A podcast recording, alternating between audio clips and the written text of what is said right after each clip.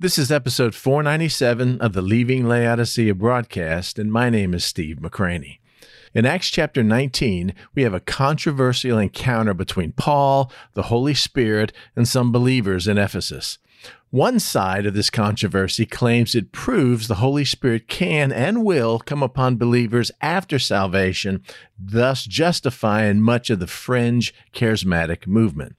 The other side, just as dogmatic, claims this encounter proves nothing more than the fact that these disciples were lost until Paul preached Christ to them. The question at the heart of this controversy is this. We find it in Acts nineteen two. Did you receive the Holy Spirit when you believed? And quite honestly, your answer, or on what side of this great theological chasm you choose to land, will have a critical effect on whether you experience the higher Christian life. In this message, we'll discover that it's not how much of the Holy Spirit we received when we believed, but how much of ourselves we are giving to the Holy Spirit, or how much of us the Holy Spirit is receiving on a daily basis. This is what makes the higher Christian life so appealing. It is more of Him possessing more of us to be used to bear the Father's fruit and bring glory to Jesus. So join with us as we unpack this amazing truth about the higher Christian life as we learn how to leave Laodicea behind. I want to take a few minutes, if you don't mind, and just review what we talked about last week, because last week was incredibly important foundation. Couple passages that will kind of make this all begin to unfold for you. The first one, of course, is a very familiar passage in John chapter fourteen, where Jesus is now describing the one He is to send, the Holy Spirit, the one that will take the place of Jesus in the disciples' lives and in our lives, so that Jesus can literally say, I will not leave you as orphans, I will come back to you, but He comes back to you in the person of the Holy Spirit, this other helper, another helper, this allos helper. He says this, I will pray to the Father, and He will give you another helper, that He, this helper, may abide with you forever. Well, who is this? It is the Spirit of truth, whom the world cannot receive. Watch this. It cannot receive this Holy Spirit because it neither sees Him, the world can't see Him, nor knows Him. The world does not know the Holy Spirit. The world can't see the Holy Spirit. So therefore, the world doesn't know anything about the Holy Spirit. It's the difference between being lost and saved. But you know Him. How? How do we know something that the world doesn't know? For He dwells with you and will be in you. He dwells around you, He abides with you, and He will be in you. I will not leave you as orphans, I will come to you. Last part of this passage is absolutely profound. What we talked about last week, you have to understand this before we move on. But you know Him. The word is gnosko. You know Him experientially. You know Him intimately. You know Him as Adam knew Eve, as Joseph did not know his wife Mary until after they brought their firstborn son, that you know Him with a, with a love and an affection and a favor. You know Him. How do I know the Holy Spirit? For He dwells with you right now. When, when Jesus was sharing this, He will be in you in the future. That's Acts chapter two. That is present tense for us today. I will not leave you as orphans, I will come to you. If you look at this passage, it's really simple. As we talked about last week, do you know the Holy Spirit? Well, yes, I know the Holy Spirit. He's third person of the Trinity. He, no, no, no, no. That's knowing about the Holy Spirit. Not asking if you know theologically and doctrinally all the truths about the Holy Spirit. Do you know the Holy Spirit? Do you know the Holy Spirit like you know Jesus? Do you know the Holy Spirit like you know God the Father? Well, no, because God the Father is most important, and Jesus is second important, second person of the Trinity. The Holy Spirit is like this force that emanates from both of them. He's not really important at all, and we miss the whole point of what the Godhead is all about. If you remember, God eternally exists as three persons. Each person is fully God, and there is one God. Holy Spirit is just as much God as God the Father, yet we slight Him a lot. Do you know the Holy Spirit? Jesus said that you will know him, that you do know him, because he lives in you. Jesus doesn't live in us. God the Father doesn't live in us. It's the Holy Spirit who lives in us. So when Jesus said that we will know the Holy Spirit, he expected us to know him. I have been around you for three and a half years. I'm getting ready to go to Jerusalem, he says, and I will die physically. I will ascend up into heaven. I will spend all this time while you're on earth at the right hand of the Father interceding for you. Well, Jesus, you're leaving us. Uh, you're, I, I, I feel lonely without you. No, no, no, I'm not leaving you. I'm going to send you me in the person of the Holy Spirit who will be with every single one of you. I will not leave you as orphans. Last week, do you know the Holy Spirit? And if you don't, it should well up in you a hunger to, because Jesus said one of the marks between lost people and saved people is saved people know the Holy Spirit. Second verse, talking about this higher Christian life, this very familiar verse, Romans twelve, one and two. I beseech you, therefore, brethren, by the mercies of God, that you present your bodies a living sacrifice, holy, acceptable to God, which is your reasonable service. And do not be conformed to the image of the world, but be transformed by the renewing of your mind, so you may be able to prove what is the perfect good will of God. We talked about this last week. Here's what it means. I urge or beg you, therefore, brethren. He's not talking to lost people here. He's talking to saved people. By the mercies of God, because what God has done for you, that you, your job, you present what you possess. You don't present yourself.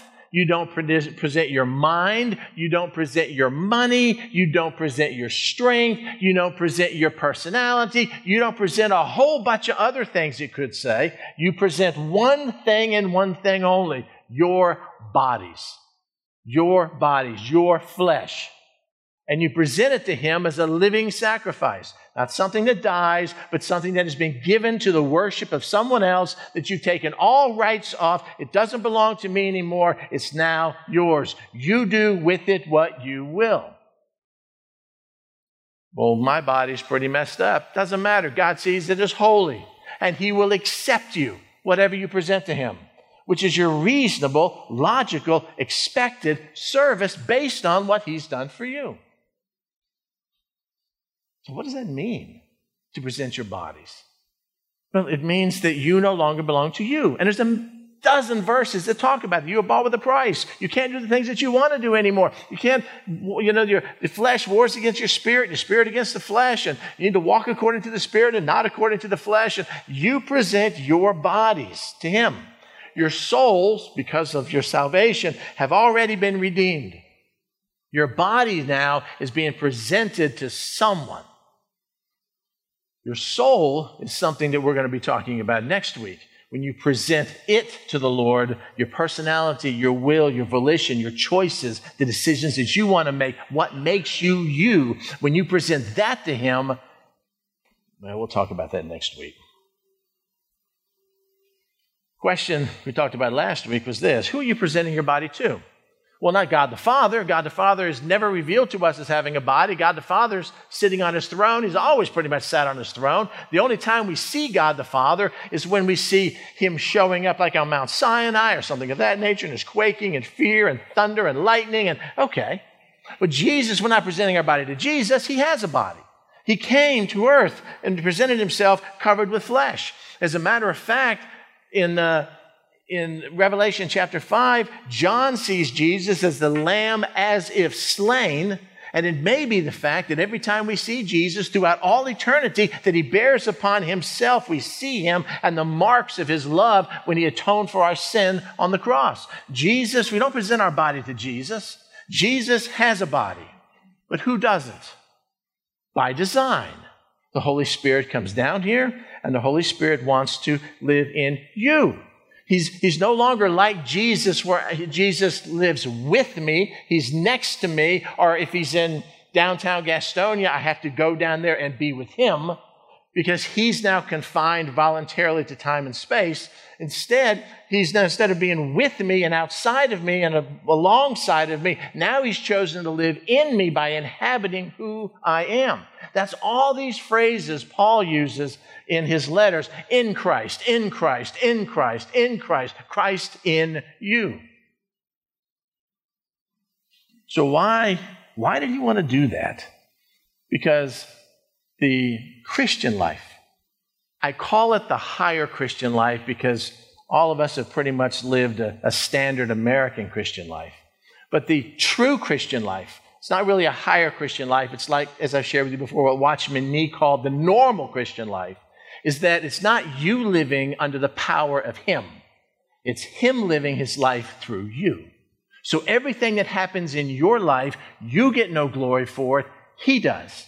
He produces the fruit. He gives you the power. People look at the things that you do and they go, wow, you're something. And you go, no, no, no, no. I could never do this on my own. It's God working in me. It's God empowering me. It's God doing these mighty works. He and he alone gets all the glory. Not for people out there, but even in here. I know who I am and I know who he is. And I know that anything good in me comes from him living in me. And that person of the Trinity is the Holy Spirit, the one that we're supposed to know, expected to know, but that we usually don't. So how, how is this happening? We have been talking about this higher Christian life, a phrase that was coined in the eighteen forties. And it basically talks about, for most Christians, there's like two levels of Christianity. For most football players, there's two levels of football players.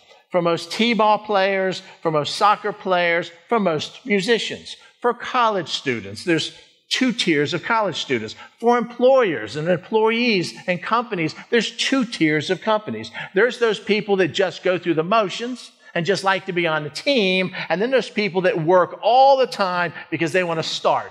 They want to play pro ball. They want to, they want to make something of this. They want to put the hours in and the time in to exemplify the very best they could be at whatever endeavor they do. We see that with employees. You know, I got this employee that, man, as soon as his eight hours, bam, he clocks out and he's gone. You're going to make sure he gets his fifteen-minute smoke break and all that kind of stuff. And then I've got these employee, employees that go the extra mile that I can always count on, that, that are there and they want to advance in the company. When it comes time for rewarding an advancement, who do we give it to? The guy that works harder, puts in the hours, is, is much better at it. Same thing with sports, same things with every, every, every area of our life. We've got two people that want to play the piano. One person really wants to play the piano and takes the same lessons from the same teacher and practices four or five hours a day. The other one just goes through the motions, the minimum amount of time. And one exceeds and one doesn't, yet they both can play the piano. We see it in every area of life except the spiritual life. There is a, a difference between being given salvation, being given the Spirit as, I'm jumping ahead of myself, I know, giving the Spirit as a guarantee of our salvation, and receiving the Spirit and the fullness of everything he has for us. This is an example of the higher Christian life. Somebody who has now yielded their body to the Holy Spirit. And so what does that person do? They are no longer fashioned like or conformed to the image of this world. And I shared with you last week, the word here for world is not cosmos in the Greek. It means the culture in which they live. Well, everybody else is doing it. Why shouldn't I do it? Everybody else says it's okay. I should. Everybody else laughs at that joke. Why shouldn't I laugh at that joke? But we're to be transformed. That's where we get the word uh, metamorphosis, son, this, this amazing act where you've got this earthbound worm caterpillar that goes into a cocoon, and why is in a cocoon? Something happens that we can't see that changes the very structure of what that worm is. And when that worm or, or, or caterpillar comes out of the cocoon, it now has wings. It is no longer earthbound. It flies. May be transformed by the renewing of our mind, so that we may be able to prove and test what is good and acceptable, well-pleasing, the perfect will of God. This does not happen to everyone. This will not happen to you. until you meet the requirement. And to meet the requirement is that I am to submit my body as a living sacrifice to him. And if you want to get specific about it, the him in the Trinity is the Holy Spirit. Well, how is that done? How is that done? I mean, we got two classes of Christians today. We have one class of Christians, is Christians that say the Holy Spirit doesn't do anything in our lives like he used to do in the book of Acts. We have another class of Christians that say, oh, he does everything uh, that he did in, in the book of Acts. And look, you can tell by my life how the Holy Spirit is moving in me. Well, this group over here looks at this group and says, no, I don't really see it. It seems like showy stuff, but I don't see any real spiritual fruit. And these people over here say, man, you're just dull and boring. I mean, it's just, just the way it is. And so we've got these two groups of, of believers who are trying really hard to make everybody else fit in their camp. And what the Bible teaches is neither one of those. Neither one of those. Watch this. We looked at John and we looked at Romans. Now I want to look at a very controversial passage in Acts chapter nineteen. I went ahead and jumped on this one because let's go ahead and, uh, and deal with the uncomfortable passage for non-charismatics like we are ourselves. Acts chapter nineteen, verses one through seven. Look at the first couple verses here. And it happened, Paul's just on his journey, while Apollos was at Corinth, that Paul, having passed through the upper regions, came to Ephesus. And when he showed up at Ephesus, he found some, note the word here, disciples. He didn't find seekers. He didn't find lost people. He didn't find a bunch of people who didn't even know about Jesus or anything that he led to the Lord within a really incredible gospel presentation. He specifically says, under the inspiration of the Holy Spirit, that these people were disciples. And he said to them, did you receive the Holy Spirit when you, and these people believed. When you believed, when you believed in Jesus, when you came to faith, you are now a disciple. Did you believe? Did you receive the Holy Spirit when you believed? I mean, why would he even say that? I mean, what did he see in them that he, or what did he not see in them that he expected to see in them if they were true disciples and true believers? There was something obviously missing in their life. I mean, I can imagine they're all together having a Bible study, and Paul walks in, hey, and he sits down with them, and they start talking about the manifold glory of God, and they start talking about the fact that his grace has been given to us, and we're redeemed from our sins, and he was raised from the dead, and because of that, we don't have to fear death anymore, and the group of people there probably went like this. Oh, yeah, I know that. I know, I, I know that. Was there something wrong here? And probably acted like a lot of Christians do today. Well, what's, what's, what's going on? And he immediately realized that something he had, something Peter preached in Acts chapter two, repent and be baptized every one of you, and you will receive the gift of the Holy Spirit. Wow. Doesn't say you'll receive eternal life.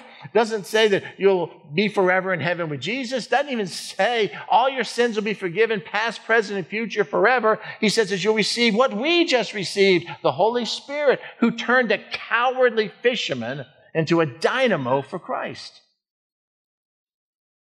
What was missing here? They were called disciples. They were called believers in Jesus, but they were lacking something. Two schools. Well, they were lacking the Holy Spirit. It's pretty much exactly what the Scripture says. School over here. No, no, no, no, no. They, no, they can't lack the Holy Spirit because the Holy Spirit comes to you when you're saved. By the way, that is true. And the Holy Spirit doesn't come in part. He comes in all. That, that's also true. So they must not be saved. That's what it is. These people were lost. And so therefore he recognized since they were lost, they didn't have the Holy Spirit. Okay. But he called them disciples. And he said, when you believed. And nowhere in this passage does Paul share the gospel with them. Nowhere. There's an assumption that they were already saved, missing something. It continues.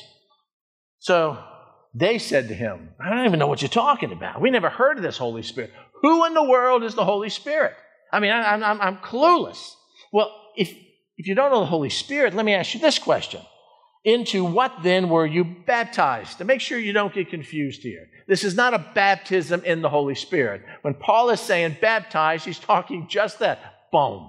In what name were you dunked? In what name were you immersed? In what name, after you came to faith, as an outward sign of what happened inwardly with you, in what name were you baptized? If you were baptized by John the Baptist, you were baptized in a baptism of repentance for the Messiah who would come. If you knew it was Jesus who was the Messiah, you'd be baptized in the name of Jesus. It's the same thing with us. It's, when he's talking about baptism, that's exactly what he means, baptism. It doesn't mean something different that they knew it was different and you know it's different. It's a very straightforward question. After you got saved, you were baptized. In what name were you baptized? Well, we were baptized into John's baptism. Uh, okay. So that's like an Old Testament thing, that the, the presence and the power of the Holy Spirit was totally unknown to them. Yet Paul did not indicate they were lost. He didn't preach the gospel to them. Here's what he did. He began to explain the baptism that they were under John's baptism versus who Jesus truly is, since now the Messiah has come. And so he explains it to them. John indeed baptized with a baptism of repentance. We see that in the early gospel accounts, saying to the people that they should believe on him who would come after him, that is, on Christ Jesus. Do you realize Ephesians uh, disciples who believed, they were baptized into John's baptism, that there is a Messiah coming, and when that Messiah comes, he will set everything straight, and I want to repent of my sins because the Messiah is here. Do you realize, guys, that the Messiah has already come? You were obviously baptized into John's baptism before Jesus showed up. His name is Jesus Christ. Let me, that's, that's incredible. That's wonderful. Then, then we want to be baptized in the name of Jesus. And when they heard this, they were baptized in the name of the Lord Jesus. It doesn't mean anything more than it says. They probably said, well, well, let's go get baptized. Well, there's a pool over there. Let's all go get in the pool in the name of the Lord Jesus Christ and the Father and the Son and the Holy Spirit. I baptize you just like we do today. That's all it means. They were like Old Testament believers, Old Testament saints, who were saved by faith, just like we're saved by faith, but they were saved by faith in the one who was coming, versus us who is saved by faith because of the time in which we live, of the one who has come. Understand the difference? It's really simple. Explain the Messiah had come. They were baptized in his name. There was no indication they were lost. Nowhere in here does Paul share the gospel account with them. And it seems like if he did, he would have. But he didn't. Because what he noticed in their life not was that they were lost, but they had no power of the Holy Spirit in their life. They probably just went through the motions like many of us do today. Yet they were called disciples, and they, they believed. Now here's where it gets weird. After all that is over with, and they understood the Holy Spirit now living in them. They understood that the Holy Spirit is their deposit and their guarantee of their future inheritance to come, Ephesians chapter one. They understood in Acts chapter eight, or Romans chapter eight, if you're not born of the Spirit, you're not of him. They understood all of that. And yet Paul did this, very controversial for this group of believers. And when he had laid hands on them, why would you even need to do that, Paul? Well, we wouldn't do that in a Baptist church today. We wouldn't do that in a Presbyterian, a Methodist church, or, you know, that's just Church of God, Assembly of God, kind of loopy stuff. We don't do that. I don't understand. What? Why did you do that? And when Paul laid hands on them, the Holy Spirit came upon them. I thought the Holy Spirit already lived in them because they just got saved like he lived with us. But that's what the Scripture teaches. But now the Holy Spirit comes on them after, not their salvation, not before, before they came, became disciples or believed, but at some point in time after this, and they spoke with tongues and prophesied. And we don't deal with those verses anymore because it talks about tongues and prophecy, and we don't believe in tongues and prophecy, so let's just move on to uh, Acts nineteen, verse number eight. We don't want to address those because that just makes us feel uncomfortable. Now the men were about twelve in all. Now, if they were lost and just received Christ, then as soon as they received Christ, the Holy Spirit would have come into their life like he did you and I. True? So why, then this is not necessary. This is pointless. I mean, why would you lay hands on someone to receive what they already have if they were lost and they just received Christ? Because the Holy Spirit comes into your life instantaneously the moment you were second, nanosecond that you were justified. Tons of passages that preach that. But if they were already saved and the Holy Spirit lived within them, why would he do this? That seems unnecessary. Because according to our theology, according to what we understand, that you have everything there is, so why would he lay hands on them and the Holy Spirit come upon them and they're doing things for ministry? I mean, that doesn't make any sense based on the two camps that exist today in at least Western Christendom. Doesn't make any sense at all. So what can we learn here? What is the Lord trying to show us about the Holy Spirit? And you know, you know, I, I don't, I don't like that explanation. As a matter of fact, that explanation feels me feels uncomfortable. So, are there any other explanations besides what it clearly says in Scripture? Is there are there any other explanations that can explain what just happened? Well, yeah, yeah. Here's the one they teach in seminary. Ready for this one? I love this one. God only allows signs, now this is this camp, God only allows signs, tongues, prophecies, miracles, stuff of that nature, as the gospel moved outside of Jerusalem, outside of the enclave of just Jewish Christians, and when it would reach other people groups, then God would allow signs to happen only in those people groups, so that the guys in Jerusalem would realize, wow, I guess the Holy Spirit is actually ministering to the Samaritans. Philip goes and he preaches to the Samaritans, and all of a sudden the Samaritans come to faith in the Lord Jesus Christ. Word gets back to the true church in Jerusalem that this is happening. They send Peter and some of the others out there to kind of examine and make sure these people are really Christians. They lay hands on them. The uh, Holy Spirit comes upon them. They speak in tongues and prophesy. Okay. Or Gentiles. Peter's on the roof of his house, and all of a sudden he sees these sheep coming down and these, these unclean animals, and kill and eat. I, Lord, I'm not going to kill and eat because I've never touched anything unclean. You know, what I have called clean, don't you call unclean. And it was a sign that Cornelius was coming, knocking on his door. Can you come to a Gentile house? Can you share the gospel with us? So Peter shares the gospel with them. While he was preaching, the Holy Spirit fell upon them, and they began to prophesy and speak in tongues. And all of a sudden, the The, Peter says, well, gosh, if, if the Holy Spirit has authenticated for us their salvation, there's no reason why they shouldn't be baptized and included in the church. And okay.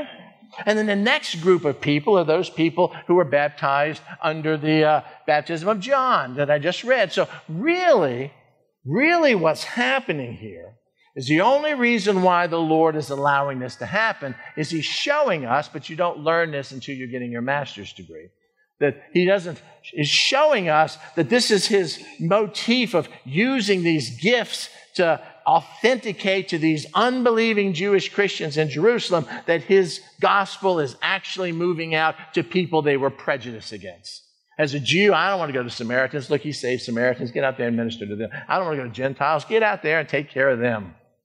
Okay, that's that's a plausible explanation. I mean, that's... Uh, That's pretty much what they teach you in seminary.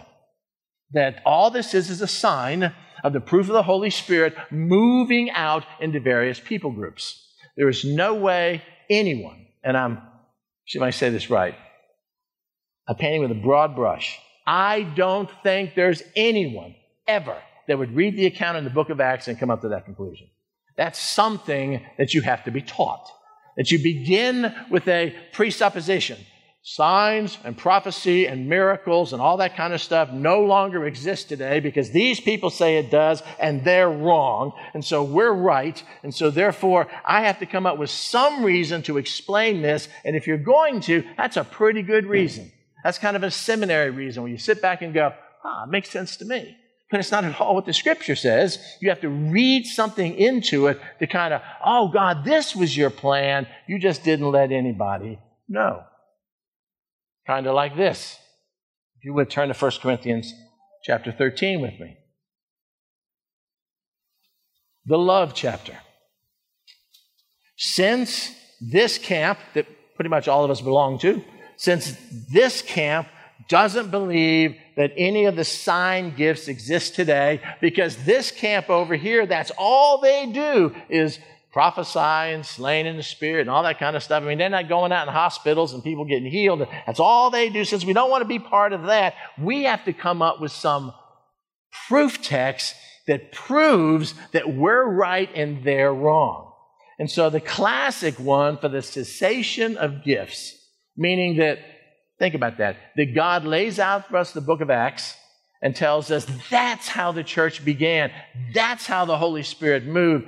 That's how you're supposed to live. No, no, no, no, you're not supposed to live that way. Only they were allowed to live that way. You guys have to live substandard to that. Or we have this fivefold ministry: apostles, prophets, pastors, teachers, evangelists. Well, you can't have apostles if you don't believe in spiritual gifts. And I know that we don't need prophets anymore, because prophets, uh, you know, we have the Word of God, and that's all we need. So instead of the fivefold ministry, the church is now functioning on sixty percent of that.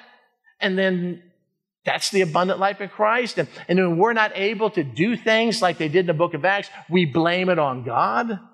No, it's our inerrant theology that just holds on to a mindset that we've all been taught and feel comfortable with. Here's the proof text.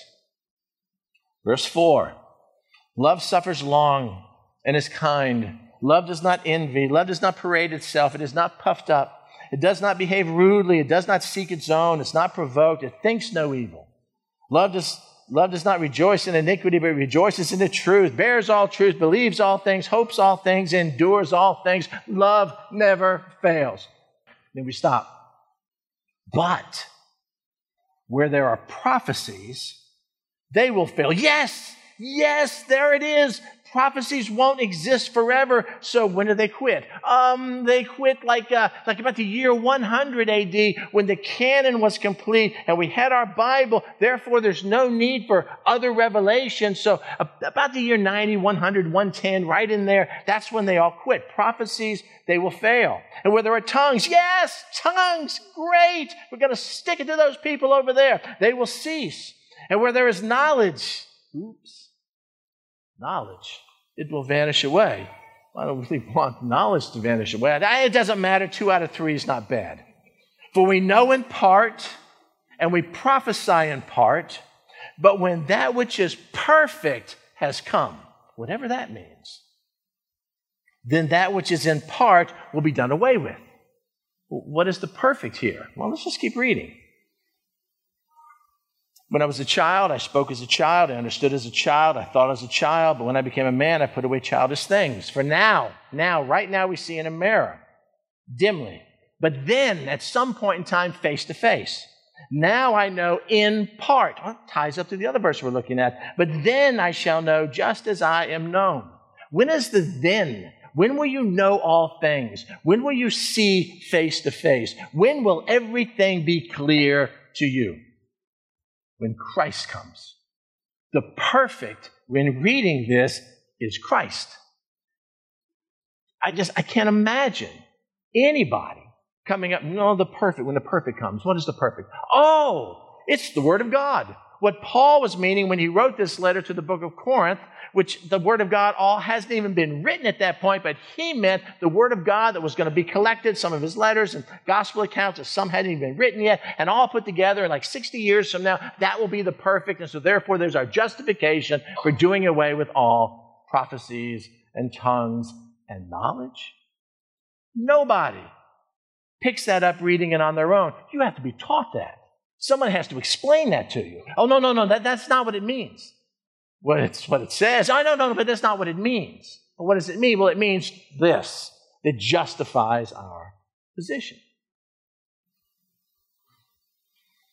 And if it's true that this was just a movement out into people groups, every time people spoke in tongues and Holy Spirit came upon them after salvation, it was just a, a movement out in people groups, how in the world do we explain the Apostle Paul's conversion? I mean, watch this. Paul is on the road to Damascus, and he has a vision. He falls off his donkey. He sees Jesus. You know, who are you, Lord? I am Jesus, whom you're persecuting. Here's what you, what do you want me to do? Here's what I want you to do. And, and so for three days, Paul was blind. He neither ate nor drank. He was in this room with these scales over his eyes, probably looking at his life and the fact that he just met the living Lord Jesus. And God speaks to Ananias.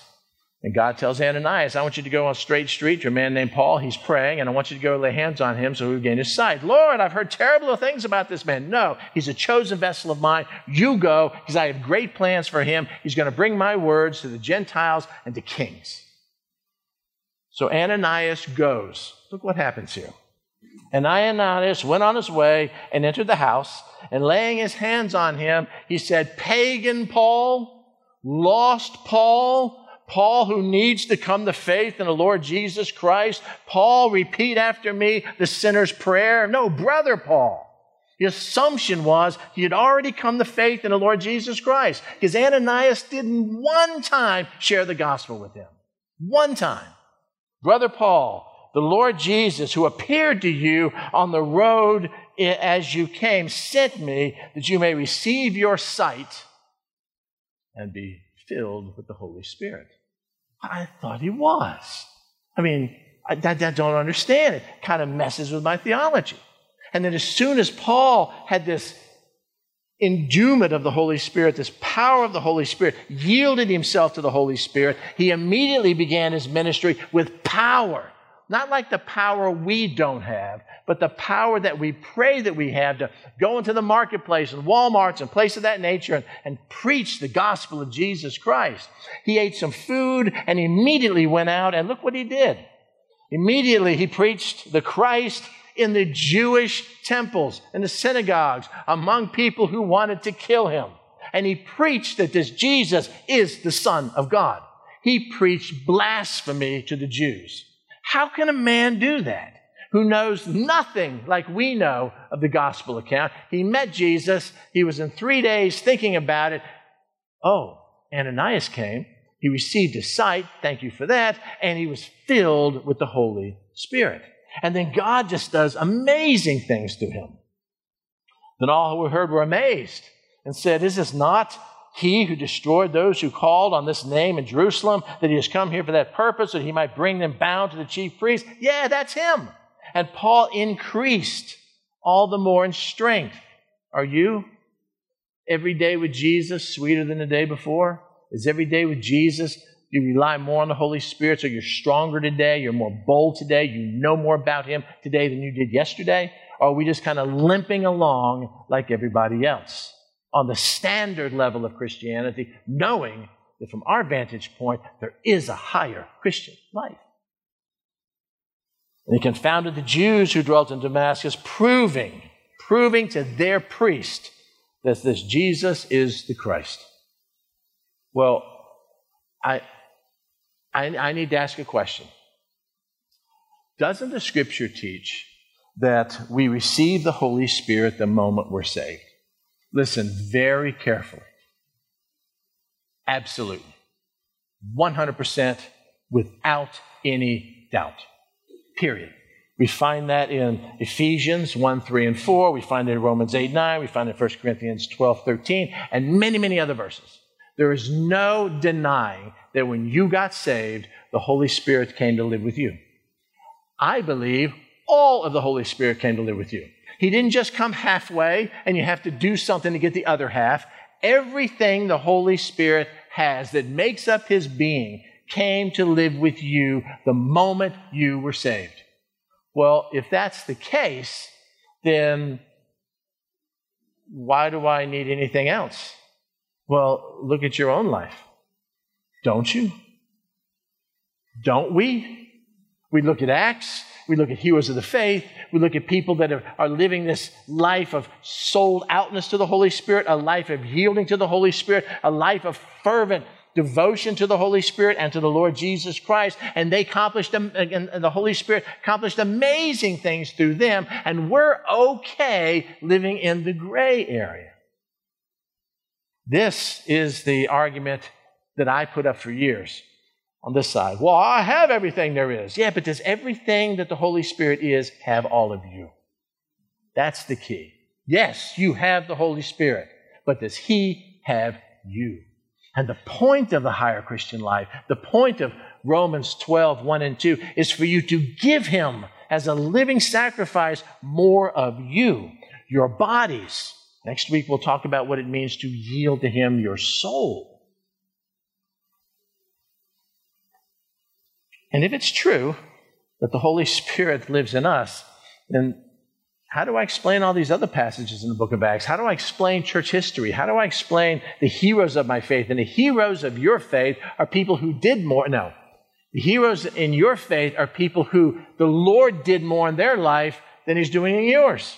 And, and he's not a respecter of persons. So the only reason why God is doing, the only reason why you and I are not Billy Grahams, are used as much as Billy Graham is, he was an evangelist, you and I may be something else, is because Billy Graham devoted more of his life to the Lord, yielded more of his life to the Lord, surrendered more of his life to the Lord than we have. We're holding it on to ourselves, calling our own shots like, like that really matters. It's the surrendered life, the absolute yielded life that is the higher Christian life. Here's a way to explain it. And I'm not going to develop this much here. I just want to get your mind thinking, and we'll talk about that more next week or, or maybe, maybe next week in some of the things that I send out weekly. There's a difference between giving and receiving. I share this every time that I share the gospel with somebody. Giving. Something that's already been done has been given to me. For God so loved the world that that's his job. He gave his only begotten son. So salvation is available to everyone. It, it, it, it, it doesn't just go to the Jews. It doesn't just go to males or people who live in a particular country or make a certain amount of money or have a certain I Q. The gospel has been given to everyone. But not everyone is saved. Because it's not just a giving part, there's a receiving part. That Christ, God gave his son and offered salvation to everyone. All that Jesus is now is offered to you. Some receive it, some don't. Here's what he said in John chapter one. He came to his own, and his own did not receive him. But as many as received him, to them he gave, I'm sorry, to them he gave the right to become children of God, to those who believed in his name, who were born not of blood, nor the will of the flesh, nor the will of man, but of God. When I share, I know I shared this Tuesday, when I share Christ with somebody, I usually take a dollar bill out. I think I use Carol's on Tuesday. I take a dollar bill out of somebody's. Of course, it's a twenty for Debbie. Anyway, okay, from your wallet. Anyway, so I take a dollar bill, and I'll say, listen, I want to give you this gift. I said, uh, I earned it. I said, it belongs to me. It's not your birthday. You don't earn it. Uh, you don't deserve it, but I just want to give it to you as just a token of my love for you. I said, and I hold it in front of them, and I go, when does this gift become yours? And most people will sit with their hands in their lap and go, I don't know. It's really simple. When does it become yours? I'll stick it closer to their face. When is it yours? It's when I reach out and take it from you. Yes, it's when you reach out and receive it from me. Salvation is done that way. God has already provided the atonement for the sins of mankind, for every single one, no matter how bad their sins are. And he's offering it to them, but until they reach up and receive what he's offered, on his terms, nothing happens. True? All of us that are saved are saved because we received the gift of God given to us. It works exactly the same way with the Holy Spirit. That the deeper Christian life, it's like, like the Holy Spirit is going, there's so much I want to do through you. There's so much, so many ways I want to bless you. I mean, Paul said, now uh, unto him who is able to do exceedingly abundantly beyond all we ask or think, by the power that exists in the church. And that power is me, the Holy Spirit, existing in you. But until we reach up and receive that from him as a point of total surrender, then we just simply limp along, having been given salvation and haven't received the fullness that comes by submitting your life totally to the Holy Spirit. Is it easy? Not at all. Not at all. It's kind of like salvation. Is getting saved easy? Absolutely. Because God does it all. Is living a sanctified life? No. Because you got the flesh that's fighting against your spirit. Then yield that to him. You have your soul that's fighting against the things that you want to do, you don't do. The things that I don't want to do, I do. What a wretched man that I am. That's a conflict going on in your soul. But the fact is we surrender that to Him. We surrender everything to Him, and He produces in us probably a life like you and I have never known anybody else has ever lived. But it's true, and it's real, and it's ours for the receiving. It's kind of like this passage. The Lord is not slack concerning His promise, as some count slackness, but is long-suffering towards us, not willing that any should perish, but that all should come to repentance. Well, all don't come to repentance. So what does the word willing mean here? Is that God's sovereign will? No, obviously not. It's His desire. That's what He wants. What He wants is, I provided a way for all to come to repentance, but some people don't. It works exactly the same way with the higher Christian life. From existing where we are right now, and again, if your beginning of the higher Christian life was a time when you were ten spiritually, for you, and you're less than that now, well, we're not even we're not even up to where we used to be. And God wants us to move us beyond that scale. So our ten today, our ten tomorrow would be far greater than our ten today and the next day and the next day, because bearing spiritual fruit is a sign of our devotion to Him.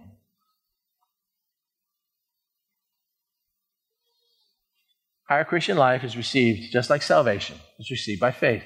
You believe what God says, and you simply accept that. Some of the requirements are the fact that it usually is preceded by a time of confession and repentance and absolute commitment to Him. Well, I don't know what that looks like. I don't, I don't know what that commitment seems like. I don't know what's involved in that. I know. We don't, we don't have a lot of people that I know personally in the church in the West today are living the kind of life of our heroes of old did in the last two hundred years or even prior to that. I don't know many John the Baptists today. I know a lot of charlatans. I know a lot of guys that are popular, but usually there's a, a self-promotion part there. We, we don't have any models to really look up to. And so what I've been doing over the last couple of weeks is sharing you the testimonies of some people that we all admire, uh, D L Moody and Amy Carmichael, Oswald Chambers, Andrew Murray, Spurgeon, some people like that. But when it comes to actually asking the Lord to take all of you, contemporary examples are hard to find. But I, uh, I have one for you. It's a man named Luis Palau. You ever heard of him? Yeah, he actually passed away uh, this month at the age of eighty-six. He was a, he was the Billy Graham of Latin America and Africa. It is believed that he's probably shared the gospel with more people than anybody else who has ever lived. We don't hear about him that much because we're Americans and we don't speak Spanish, and we're kind of focused a lot on the Billy Graham Crusades and, and stuff of that nature. But uh, this was a man that surrendered his life to the Lord very early in the late fifties. He actually was uh, uh, tutored by Billy Graham. He had a desire, comes from a broken home, or, or not a broken home, his father died when he was fourteen. They were poor, they lost all the money. He dropped out of school, had to work at a bank, got saved, started street preaching. Um, uh, uh, Ray Stedman, who was a great pastor in years past, uh, took him to the United States and trained him at the Dallas Theological Seminary, and he started working with the Billy Graham um, Crusade. Matter of fact, he was he, he was translated for Billy Graham at the nineteen sixty Los Angeles revival here in this tent. He was translating when he was speaking to Spanish people at that time. Uh, at some point in time, Billy Graham's ministry gave him two hundred thousand dollars to begin his crusade ministry, is what he wanted to do. And the rest pretty much is history. Simple, simple man. Movie just came out um, two years ago uh, about his life, about the early part of his life. And I was asking the Lord, it was so amazing, I was asking the Lord, Lord, can you, can you show me something that I can show you that will help us understand what it means to literally totally surrender our life to Him? And I went down, I had been watching the movie, and I, I have A D D really bad, so I watch about twenty minutes and quit and pick it up the next week. Um, I've been watching part of the movie, and I went and sat down, and I clicked play where I'd left off before, and the scene I'm going to show you was right there. what happened is uh, Luis Palau is struggling. He's struggling because he feels frustrated. He's struggling because, you know, he doesn't want to go. He doesn't feel like God is letting to start a, a church in Cali, Colombia, or someplace like that. Instead, he, he feels like that he wants to take the gospel message to the entire world, and he doesn't know what to do and doesn't know how to surrender his life. And so in seminary class, a man named uh, Major Ian Thomas comes and presents a message to him on Galatians two twenty. Ian Thomas was a higher life teacher. He spoke at the Keswick conventions a lot. He's a really profound man. And when he teaches that, Luis Palau says it was almost like instead of me reading God's word, God was reading it to me. And he turns around and he goes home and he commits his life to the Lord. I want to close by showing you this video clip. This is what it means to surrender your life to Him. This is what it means to strive for the higher Christian life, or the deeper Christian life. And once Luis did this, it wasn't immediately he was preaching to thousands, but God began to minister through him. That's the point. It's not him doing things for God. Listen to what Ian Thomas says. Not him doing things for God, but God doing things through him. This absolute, abject surrender. And it's when that happens that amazing things take place. So let me... Um, Let me share this with you if I can. I hope as we continue studying this and looking at this, that you will come with a deep desire to know more of Him, to surrender more of your life to Him, and to experience what Jesus called the abundant life, what the church one hundred fifty years ago called the higher Christian life, and see if God doesn't do amazing things through you. Amen? Let me pray.